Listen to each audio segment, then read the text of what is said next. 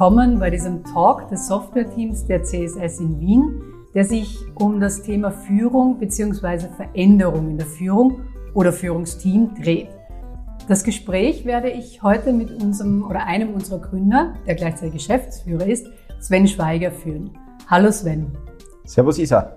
Schön, dass du dir heute die Zeit für dieses Gespräch genommen hast. Ich weiß, dass du nicht allzu viel Zeit gerade hast, denn neben deiner sonstigen Aufgaben kümmerst du dich gerade auch um den Umbau unserer Büros, wie man hier rundherum sehen kann. Also genau, ja. Es sieht nicht nur aus wie eine Baustelle, es ist eine Baustelle, in der wir sitzen. Das ist eine dieser Veränderungen, durch die wir als Team durchgehen. Und das bringt mich jetzt auch schon zum Thema von unserem Gespräch heute. Als ich vor neun Jahren in der C S S angefangen habe, da ist mir eines sofort aufgefallen, nämlich dass neben den Gründern, die ja zum mhm. Teil auch Geschäftsführer sind bei uns, dass auch andere jüngere Kollegen schon Managementskompetenzen und Positionen übernommen hatten. Das fiel mir gleich auf, weil es war in anderen Unternehmen, in denen ich schon gearbeitet habe, ein bisschen anders. Also ich kenne K M Us, in denen der Gründer das Heft definitiv nie aus der Hand gibt und alle Entscheidungen selber trifft, nicht immer zum Besten des Unternehmens. Wie hat sich das bei uns so anders entwickelt, Sven? Also als wir vor mittlerweile fünfundzwanzig Jahren angefangen haben, da waren wir ein ganz ein kleines Team. Wir waren ja kein Startup in dem Sinne, wo du gleich fünfzig Leute auf einmal aufnimmst, sondern wir haben zu fünft angefangen. Und nach dieser ersten Phase, die hat relativ lange gedauert, sind wir sehr langsam gewachsen. Das heißt, da hat eigentlich jeder alles gemacht. Deswegen war da jetzt nicht wirklich eine Hierarchie oder irgendwas da und Führung war nicht wirklich ein Thema. Und erst nach einiger Zeit ist es dann dazu gekommen, dass wir unser Team so ab fünfzehn bis zwanzig Leute eben diese Schwelle überschritten haben und dann hat sich schon gezeigt, wir brauchen Rollen, wir brauchen Zuständigkeiten, wir brauchen Verantwortungen. Die haben wir aber nie irgendwie am Reißbrett designt, sondern die haben sich halt aus der Praxis ergeben und was sich bewährt hat, hat überlebt und was sich nicht bewährt hat, ist verschwunden von den Prozessen. Und irgendwann dann ab zwanzig bis vierzig, das ist jetzt unsere jetzige Größe, hat sich eben gezeigt, dass man das nicht einfach mehr so lassen kann. Das passiert einfach nicht von selber, ist auch nicht gut, sondern es gibt gewisse Dinge, die kann man beobachten und wenn sie sich entwickeln, sind sie gut, aber dann muss man sie irgendwie formalisieren und dann muss man sie verteilen. Und genau da, das ist auch mit, mit Führung passiert, nicht nur mit den Arbeitsprozessen. Und Führung verstehen wir ja eher antihierarchisch bei uns. Wir arbeiten sehr gerne im Team, das betrifft alle von uns. Es gibt also diese One-Woman- oder One-Man-Show nicht wirklich, in keiner der Rollen, auch nicht in der Geschäftsleitung. Jetzt mal Hand aufs Herz, Sven, wie leicht ist es wirklich, Dinge abzugeben in der Firma? Also eine Firma, die man selbst gegründet hat, die man ja als Baby sozusagen äh, sieht. Wie, wie ist das für dich jetzt wirklich? Mhm. Ähm, es war für mich nicht wirklich so schwer immer. Grundsätzlich. Was ich allerdings schon gemerkt habe, ist, es hilft sehr, wenn man sich, bevor man irgendwelche Verantwortungen abgibt oder bevor man sagt, den Bereich brauche ich jetzt eigentlich nicht mehr oder den könnte jetzt wer anderer machen, dass man sich vorher überlegt, wie stark hängt man selber dran.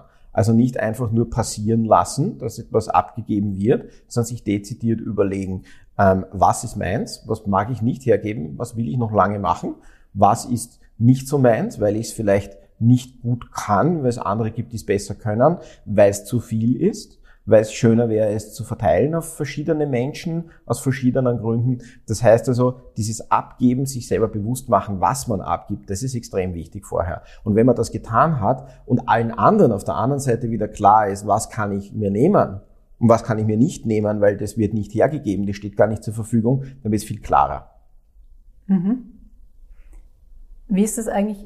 Also ich kenne natürlich unsere Geschäftsführer gut. Ihr seid ja unterschiedliche Persönlichkeiten. Ich habe so das Gefühl, das ist ja eigentlich auch sehr positiv, oder? Dass sich da unterschiedliche ja. Persönlichkeiten austauschen können. Das ist sehr positiv und wir spielen immer so in den Zweiergespannen eigentlich Sparing-Partner. Man muss dazu sagen, es sind nicht alle für alle Rollen äh, gleichzeitig verantwortlich. Das ist schon so, also es gibt Kollegen, die eher intern tätig sind, es gibt die Kollegen, die eher auf der Bühne stehen, wenn es mal das Unternehmen zu repräsentieren ist. Und das ist nicht bei allen vier gleich. Das ist schon so. Also die Rollen sind intern schon unterschiedlich verteilt. Mhm. Du hast also jetzt, wie man sieht, eine noch sehr aktive Rolle im Unternehmen. Kannst du dir wirklich für dich selber vorstellen, mal komplett zurückzutreten? Ja, kann ich. Äh, bei mir ist es allerdings so, ähm, ich bin ja zusätzlich auch noch Gesellschafter und damit ein Eigentümer. Das heißt, es fällt mir leicht, als Eigentümer in die Eigentümerrolle immer mehr zu gehen, irgendwann mal, da bin ich ganz sicher, ähm, und dann gleichzeitig einfach Geschäftsleitungsaufgaben zum Beispiel abzugeben. Das würde mir leicht fallen. Ganz raus aus dem Ganzen, äh, nein, ähm, das ist dann eher ein Fall für, weiß nicht, Pension oder so, das ist mir noch zu weit weg, glaube ich. Dauert noch ein bisschen. Das dauert ja, noch. Alles, ja. Jetzt so zurückgeblickt, was sind so deine, also die Dinge, die du gelernt hast, jetzt zum Thema Führung im Speziellen oder auch Veränderungen in Führung, für dich selber oder vielleicht auch fürs gesamte Team gesehen? Also was ein, ein, ein richtig großes Learning ist, das sind aber auch mein Kollege, der Johannes Wittmann, und ich äh, und generell alle, glaube ich, die bei uns Führungsaufgaben haben, eingefahren damit, ist zu glauben, dass wenn man sagt, man ist antihierarchisch aufgestellt, man ist sehr kollegial aufgestellt im Unternehmen und alle wissen, sie dürfen überall mitreden, sie dürfen mitmachen, es ist überhaupt nicht verboten, im Gegenteil, es ist erwünscht, wenn man mitdenkt. Und dann zu glauben, das passiert auch mit Verantwortung übernehmen automatisch bei allen. Sprich, dass sich jemand im Team von uns, wenn er oder sie gerne möchte, von selber auch eine Führungsaufgabe nimmt einfach und tut und die anderen sagen, hey, cool, eigentlich super, na dann gebe ich es ab. Das passiert bei manchen von selbst, das ist sehr persönlichkeitsabhängig, die nehmen es sich einfach, aber es gibt viel mehr im Unternehmen Leute, die das können und die das könnten, die es aber von sich aus nicht tun würden, ohne auf der anderen Seite vorher einen Impuls zu kriegen. Und dieser Impuls ist interessanterweise das Anbieten dieses Abgebens. Also man muss aktiv sagen, Leute, das und das an Aufgaben mit Verantwortungsbereichen äh, und Führung steht zur Verfügung, damit jemand anderes sagen kann, das interessiert mich. Und erst wenn es wen gibt, der sagt, ich biete es an, und jemanden, der sagt, ich interessiere mich dafür, ich möchte das probieren, erst dann, nach diesen zwei Phasen, kommt die dritte Phase, ich kenne, was ich überhaupt übernehme. Das heißt also, das muss, man muss es kennenlernen, einfach als Führungskraft oder generell, wenn es um Aufgaben geht, die man übergeben möchte, einfach jemandem zu erzählen, was dich dir erwartet, und dann übernimmt die andere Person das. Das ist komplett schlecht, das funktioniert in der Praxis nicht. Du musst es erleben. Also die Person, die sagt, ich möchte das probieren, die muss aus erster Hand das nicht erzählt kriegen von irgendwem anderen, sondern die muss es erleben. Wenn es ein Kundenkontakt ist, wo man irgendwelche bestimmten Dinge mit Kunden nachher tut, in, in komplexen Situationen, dann muss man die Person, die sagt, ich möchte das probieren, muss die Chance haben, das aus erster Hand zu erleben. Und erst wenn dieses Anbieten, Kennen, anbieten wollen und kennen, zusammenpasst, erst dann kann man in die nächste Stufe gehen und kann sagen, jetzt probiere ich's. Das ist das vom Kennen zum Können. Das heißt, man meistert es, man beweist, dass man es kann.